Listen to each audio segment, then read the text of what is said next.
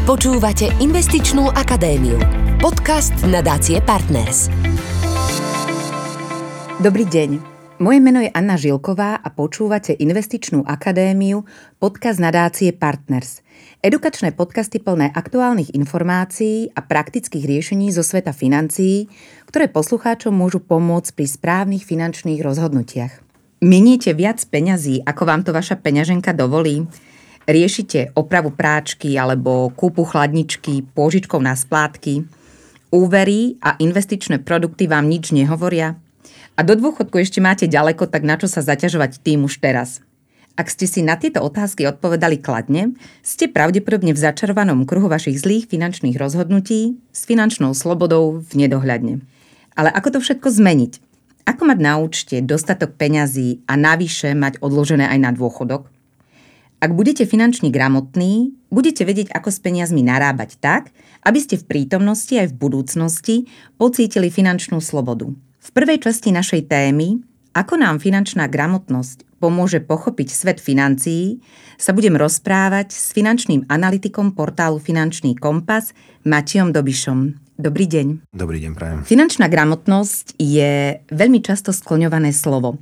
Poďme si hneď v úvode vysvetliť, čo vlastne pre nás finančná gramotnosť znamená? Presne tak, ako hovoríte, finančná gramotnosť je veľmi často skloňovaný pojem, ktorého výklad má síce rôzne podoby, avšak stále iba jeden význam. Znamená porozumenie pojmom z oblasti financií a to nie je iba tak, že dokážeme vysvetliť, čo daný termín znamená, ale vieme ho aj preniesť do praxe a učiniť vďaka nemu rozhodnutia, ktoré nás v konečnom dôsledku robia finančne gramotnými. Tieto rozhodnutia zároveň dopomôžu k tomu, aby sme vedeli zvládnuť neočakávané výdavky, ktoré by sme štandardne riešili s potrebným úverom. Vďaka finančnej gramotnosti sa zároveň vieme pripraviť, a to veľmi kvalitne na obdobie, keď náš príjem bude pozostávať iba z dôchodku. Téma finančnej gramotnosti sa dnes objavuje v rôznych podobách a to aj napriek tomu, že sa jedná o veľmi neobľúbenú a často zanedbanú zručnosť. A čo nám môže priniesť, ak teda túto zručnosť ovládame? Prečo je pre nás vlastne taká dôležitá? Takmer všetky naše rozhodnutia majú pre nás ekonomický dopad, či už menší alebo citeľnejší. A tie dôležitejšie rozhodnutia by sme mali prispôsobiť aj úrovni porozumenia a ochote sa vzdelávať. Nie len vyhľadať radu odborníka, ale pristupovať k financiám s rovnakou dôležitosťou, ako venujeme kúpe auta alebo výbere partnera. Ani dobrá rada od odborníka nám nezaručuje bezpečnosť našich financií. Na to, aby sme vedeli posúdiť, či financiám rozumieme, je podľa mňa potrebné viac ako iba naše konštatovanie. Finančná gramotnosť zároveň nie je iba o prehľade výdavkov, aj keď s nimi úzko súvisí, ale slúži na vyriešenie tých najzákladnejších finančných potrieb cez vyriešenie bývania, finančné plánovanie až po financovanie štúdia našich detí. Finančná gramotnosť nám vie pomôcť zvládnuť náročné obdobia iba vtedy, ak jej venujeme dostatočnú pozornosť. Výsledky prieskumov o našich práve v tých finančných znalostiach, ktoré spomínate, sú pod priemerom Európskej únie, teda vo finančnej gramotnosti zaostávame za Európou. Ak by som to chcela povedať v jazyku školákov, tak z finančnej gramotnosti by sme prepadli. Prečo v tomto tak zaostávame? Ono treba si položiť tú otázku tak, že v čom ako krajina v oblasti vzdelávania napredujeme. Proces vzdelávania nemá zahrnutú finančnú gramotnosť vo svojich osnovách a akékoľvek štúdium je teda v rovine iniciatívy jednotlivca. Aj keď jednotlivé rezorty apelujú a v posledných rokoch na to, aby sa finančná gramotnosť na školách riešila oveľa viac, osnovy žiaľ nie sú prispôsobené k tomu, aby na to bol priestor. Systém vzdelávania nie je zjednotený a finančná gramotnosť je v mnohých školských predmetoch spomenutá iba okrajovo, ale nikde nie tak poriadne. Ešte v roku 2008 schválila vláda materiál s názvom Návrh stratégie vzdelávania vo finančnej oblasti a manažmentu osobných financií, ktorý predložil vtedajší podpredseda vlády a minister školstva a tento návrh ukladal akési povinnosti pre vytvorenie štúdijných podmienok, vďaka ktorým bude absolvent strednej školy finančne gramotný a pripravený vyhodnotiť finančné situácie alebo poznať základné pravidlá riadenia vlastných financií, ale aj naučiť sa rozoznávať rizika finančného sveta. Realita však o tri roky neskôr odhalila vďaka prieskumu tzv. PISA testovania, ktoré sa uskutočňuje v krajinách OECD, že úroveň našich študentov je nižšie ako je samotný priemer. Tento výsledok sme dokonca obhájili a v rokoch 2015 a, a najmä v roku 2018, kedy dosiahla dokonca 20% časť našich študentov skóre, ktoré nepostačovalo ani na zvládnutie základných vedomostí z oblasti financií. Táto skupina je teda finančne úplne nesamostatná a nedokáže si vyriešiť ani základné finančné otázky. Ja osobne vidím najväčší problém však v samotnej implementácii, ktorá nie je dostatočne, by som povedal, taká interaktívna. Nevie deti strhnúť a vybočiť z tých konvencií v podobe zvládnutej terminológie. Investičná akadémia. Podcast nadácie Partners. Zaujímavý fenomén je i ten, že až 80% Slovákov si myslí, že peniazom rozumie, hoci teda, ako ste spomínali, tá finančná gramotnosť je veľmi nízka u ľudí aj u študentov.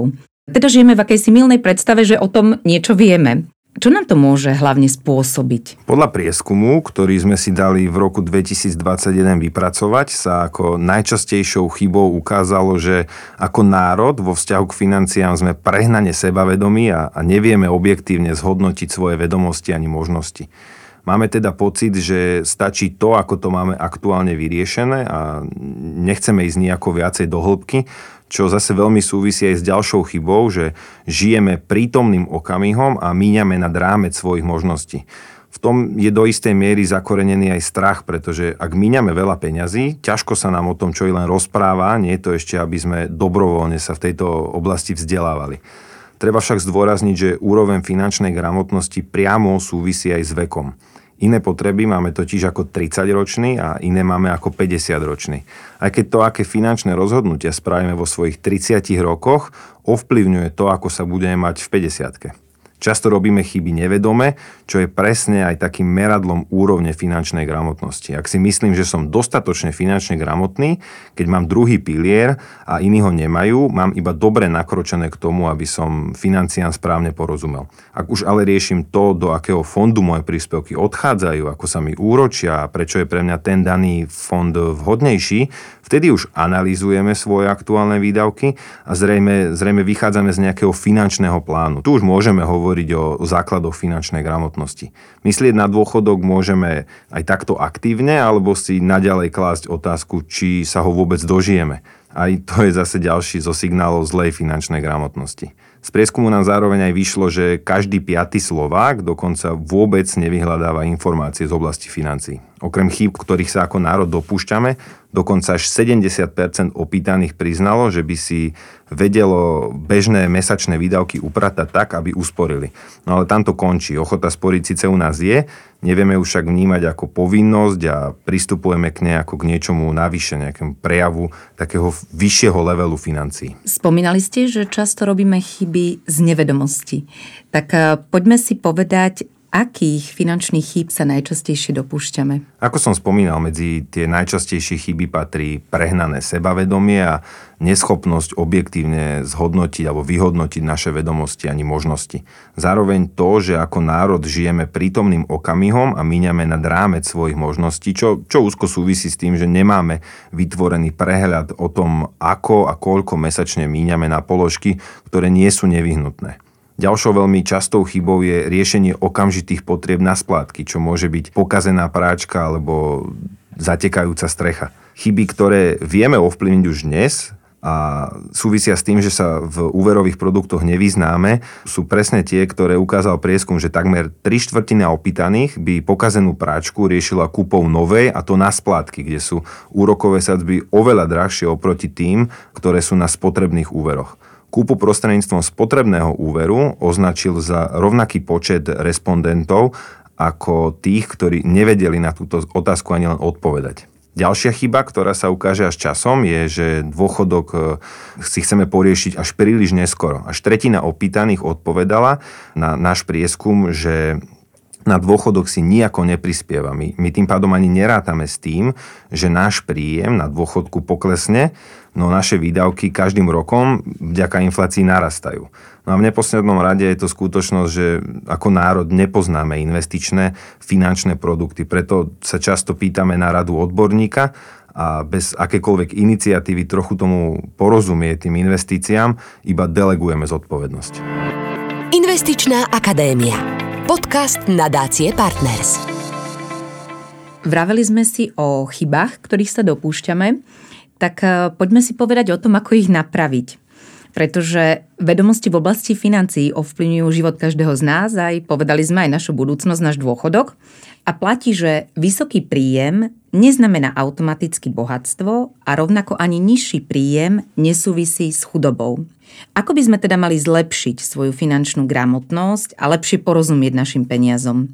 My dospelí sa už asi do školských hlavíc nevrátime, ale teda s čím môžeme začať? Ono existujú také, dá sa povedať, že základné princípy, ale bolo by vhodné, aby, aby si každý osvojil tie vlastné, pomocou ktorých bude na tej najlepšej ceste byť finančne slobodný a nezávislý od úverov. Túto problematiku si zároveň uvedomuje aj Národná banka Slovenska.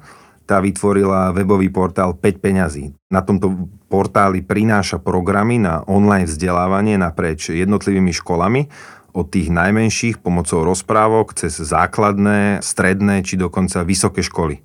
Ja osobne však vidím mínus v tom, že sa treba zvlášť prihlasovať na tieto jednotlivé konferencie a online prednášky a zase výhodu vidím v kreatívnom spracovaní či dostatočnom počte študijných materiálov alebo úloh spojených s prácou s financiami používanie kalkulačiek a Excelov už je skôr pre tú časť populácie, ktorá má ako taký finančný prehľad.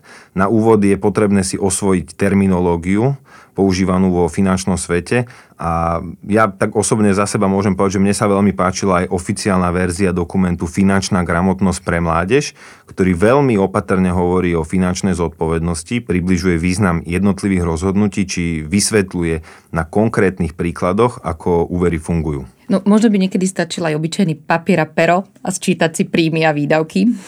Ale čo by sme konkrétne mali vedieť eh, z tej finančnej gramotnosti? Mnohí si predstavujú, ste spomínali termíny zložité, finančné, alebo že je to veľká veda, kde budeme odborníci a hypotekárni špecialisti, ale asi také zložité to nebude. Nechcem nejako hovoriť o slovíčkarení, no z môjho pohľadu už pojem finančná gramotnosť zaváňa medzi ľuďmi takou komplikovanosťou. Je to také nešťastné slovné spojenie. внимание Ako som spomínal, každý piaty človek sa priznal k tomu, že informácie o financiách nehľadá sám a pritom na prehľad o tom, aké sadzby ponúkajú banky na úveroch, informáciu, ako vedia financie pracovať, ale aj to, čo obsahuje jednotlivá ponuka, na to viete použiť tzv. porovnávacie weby, akým je aj náš web finančného kompasu, kde sa snažíme tie najčastejšie otázky, ktoré ľudí zaujímajú, prinášať jazyku, ktorému porozumejú aj bez nutnosti použiť nejaký slovník investora obchodovanie na burze a také tie podrobnejšie analýzy nechajme na profesionálov, ktorí namiešavajú v prípade investícií tie správne riešenia, ktoré zároveň aktívne upravujú ale poďme sa venovať tomu, že cieľom finančnej gramotnosti je porozumieť vlastným výdavkom, pričom pridanou hodnotou môže byť náš samotný prehľad vo financiách a takým tým vnútorným víťazstvom môže byť nastavenie správneho pomeru medzi tým, čo na náš účet prichádza a tým, čo odísť musí, prípadne nemusí poznať svoje limity nikdy nemusí byť na škodu a samovzdelávanie už určite nikomu neublíži. Poďme teda k tým eh, našim vlastným výdavkom, ako ste spomínali, pretože to, ako rozumieme svetu financií, má vplyv na našu životnú úroveň, čo si môžeme kúpiť, dopriať, či môžeme ísť na dovolenku alebo do reštaurácie. Tak prakticky, máme náš výplatný deň ako by sme s našou mesačnou výplatou mali rozumne naložiť. Pretože jedna vec je mať plány na naše výdavky, ale asi bez pravidiel ich nedodržíme. Tak existuje nejaké také zlaté pravidlo? Spomínajú sa ideálne finančné miery, ak môžete vysvetliť, aké sú to? Keď spomínate tie finančné miery, tak eh, tie treba spomenúť, že vychádzajú zo zdravého finančného hospodárenia, ako je napríklad tvorba rezervy, vytváranie dlhodobých aktív alebo nejaké zastropovanie výšky úverov alebo maximálny limit tej, tej spotreby domácnosti. Tie, ktoré si predstavíme, sa volajú 10, 20, 30, 40 aby sme išli postupne, tak 10 reprezentuje 10% z nášho mesačného príjmu a to bez ohľadu na to, či sa rozprávame o výdavkoch jedného človeka alebo, alebo o výdavkoch celej rodiny. To by mala byť minimálna suma, ktorá smeruje na vytvorenie takého hygienického minima v podobe finančnej rezervy. V rámci dodržiavania disciplíny ja osobne odporúčam vytvoriť si trvalý príkaz na sporiaci účet alebo podúčet hneď v ten deň, ako vám chodí výplata. Vklady sa tam tým pádom budú zhromažďovať, ideálne nevedom banky. Jednoducho je dobré nastaviť sa tak, aby sme s touto čiastkou nehýbali. Úplne zabudnúť, že ju ako keby máme. Druhou mierou 20%, tak to je zase podiel 20-percentného príjmu, ktorý by mal byť určený na, na ochranu vás či vašej rodiny a zároveň aj pracovať. Zhodnocovať sa, aby porazil alebo aspoň zjemnil dopady inflácie. Tvorba tzv. dlhodobého aktíva slúži na splnenie našich cieľov v budúcnosti. Musíme ju však vhodne rozdeliť alebo ako sa v investičnom prostredí hovorí, diverzifikovať. Diverzifikácia nám nielen stlmí prípadné poklesy našej investície, ale poráža aj nedôveru či dokonca averziu voči investovaniu. Ak k nemu stále nemáme vzťah, môže to byť spôsobené našim prístupom. Skúsme sa preto pozrieť, kde všade môžeme nechať naše peniaze pracovať. Ako národ máme veľmi blízko k nehnuteľnostiam. Až 90% Slovákov býva vo vlastnej nehnuteľnosti. No a vďaka realitným fondom fondom dokážete zarábať na prenajme nehnuteľnosti aj prostredníctvom pravidelného sporenia. Ak zase patríte medzi fanúšikov technológií alebo si bez nich neviete predstaviť život, nebudú vám vzdialené ani akciové trhy, ktoré sú plné spoločnosti, ktorých zastúpenie nájdete aj u vás doma, v Recku alebo kancelárii. Vzájomné prepojenie s konkrétnou investíciou zlepšuje naše vnímanie samotnej investície. Dokonca už aj fanúšikovia kryptomien si vedia pravidelné sporenie blízke tejto platforme otvoriť a to dokonca na pobočke banky. Ide iba o to vhodne si namiešať to zloženie, ktoré vás, dá sa povedať, že vystihuje a ku ktorému máte ako investor blízko aby sme prešli k ďalšiemu bodu tých e, našich ideálnych mier, tak e, sa bavíme o 30-percentnom podiele nášho príjmu. Splátka našich mesačných úverov nemôže presiahnuť 30%. Tých 30% nie je hranica nejakého odporúčaného percenta, ale je to naozaj taký strop. Čiže ak máte 20% z vášho príjmu v mesačných splátkach, tak to neznamená, že ešte 10% vám zostáva na to, aby ste zajtra načerpali spotrebný úver. To, to určite nie. No a poslednou mierou je 40-percentný podiel, ten by mal predstavovať vašu spotrebu, alebo ako sa hovorí, to, čo mi zostáva na život. Môžeme sem zaradiť výdavky na stravu, cestovanie, ale aj peniaze, ktoré míňame na voľný čas. Pri spotrebe sa však obávam toho, že jej ako národ nevenujeme dostatočnú pozornosť a nielen, že neriešime potrebu kupovaných produktov, no o svojich výdavkoch nemáme ani len prehľad. Odporúčam spraviť si prehľad e, vo svojich výdavkoch a ak ste tak ešte neurobili, zaručene budete prekvapení. Investičná akadémia. Podcast nadácie Partners. Tak poďme si to demonstrovať aj konkrétne tie ideálne finančné miery, ktoré ste spomínali. Povedzme, že máme čistý mesačný príjem 1000 eur. Môžeme si to rozdeliť konkrétne, môžete nám popísať, koľko máme dať na jedlo, zábavu, záľuby, nájomné, hypotéku alebo leasing? Tak takto podrobne ani veľmi nie, ale podľa toho navrhnutého scenáru nám z príjmu 1000 eur odíde v deň splátky teda 100 eur. To, je, to sú tie peniaze, s ktorými nemôžem hýbať, na ktoré mám ako keby zabudnúť. Ďalších 200 eur nám odíde z nášho účtu v podobe tvorby dlhodobých aktív v rozumnom pomere so sporením na dôchodok či prípadné poistenie a do výšky 300 eur sa musia zmestiť naše splátky úverov. Zvyšných 400 eur mi zostáva na život. Ako ste spomínali, tam už sú tie konkrétne položky, ktoré sú spojené či už s potravinami alebo s takým tým každodenným životom, chod e, domácnosti alebo energie. No a ja by som skôr zvýraznil to, že ak e, myslíme na to, že suma, ktorú e, sme si v našom príklade stanovili na splátku úveru, teda tých 300 eur, tak to je splátka hypotekárneho úveru vo výške 90 tisíc eur. No a to už je dnes cena, za ktorú si v krajskom meste nehnuteľnosť určite nekúpite. Ak teda ešte bývanie vyriešené nemáte, sporiť či menej míňať by ste mali o to intenzívnejšie. A poradte nám, čo môžeme urobiť, kde by sme mohli a mali ušetriť v našich výdavkoch. Ak sme si už stanovili finančné ciele, ďalšou dôležitou úlohou je ich kontrola sledovať, ako sa nám darí dodržiavať najmä výdavky a možno viac premýšľať nad jednotlivými kúpami alebo nad zbytočnosťou jednotlivých kúp nekupovať zbytočnosti, nastaviť sa tak, že moje rezervy pramenia z toho, že mesačne nielen, že neušetrím, ale idem aj do mínusu. Tak, tak si priznať, že niečo nerobím správne a musím znova dôkladne analyzovať svoje výdavky.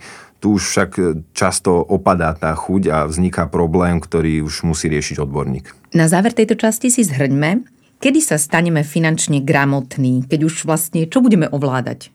Pre takéto konštatovanie musíme dosiahnuť aj určite nejaké výsledky. Inak sa znova vrátime k tej najčastejšej chybe a to je nulová objektivita a prehnané finančné sebavedomie. Ja odporúčam na začiatok skúsiť test finančnej gramotnosti. Nájdete ich na internete niekoľko, po prípade navštívte web nášho portálu a získate tak na úvod prehľad o tom, ako na tom ste a následne začať pracovať na svojich slabších stránkach, ktoré prinesie výsledok. Najjednoduchšie si vieme mieru prehľadu vo financiách vyhodnotiť tak, že si položíme otázky, či som pripravený na výpadok príjmu aspoň na 6 mesiacov, alebo či si zvládnem mesačne odložiť peniaze aj napriek plánovaným výdavkom. Ak je odpoveď áno, naša finančná gramotnosť nemusí byť až taká zlá. Ďakujem pekne finančnému analytikovi portálu Finančný kompas Matejovi Dobišovi za rady, ktoré nám pomohli zorientovať sa v našich peniazoch, aby sme ich následne vedeli spravovať a zhodnocovať. A o tom, ako rozumne s našimi peniazmi nakladať pre našu budúcnosť, sa porozprávame v druhej časti našej témy, ako nám finančná gramotnosť pomôže pochopiť svet financií. Počúvali ste Investičnú akadémiu, podcast nadácie Partners.